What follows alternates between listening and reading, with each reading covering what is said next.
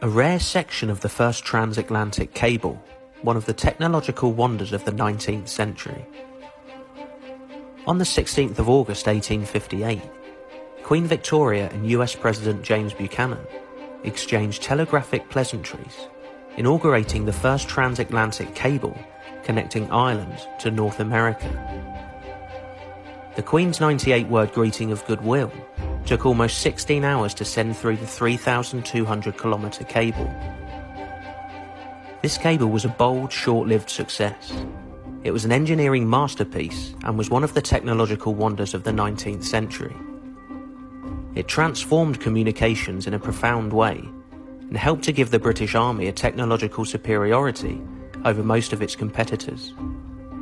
Its invention was a product of the enthusiasm and skill of industrial revolutionary Britain and enabled a total of 732 messages to be sent before it failed three weeks later. A second cable was laid in 1865 with much improved material. However, more than halfway across, the cable broke and after many rescue attempts, it was abandoned. In 1866, a third cable was laid and the successful connection was put into service. Before the first transatlantic cable, communications between Europe and the Americas took place only by ship.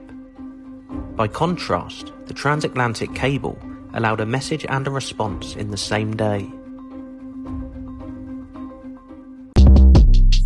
Shortcast Club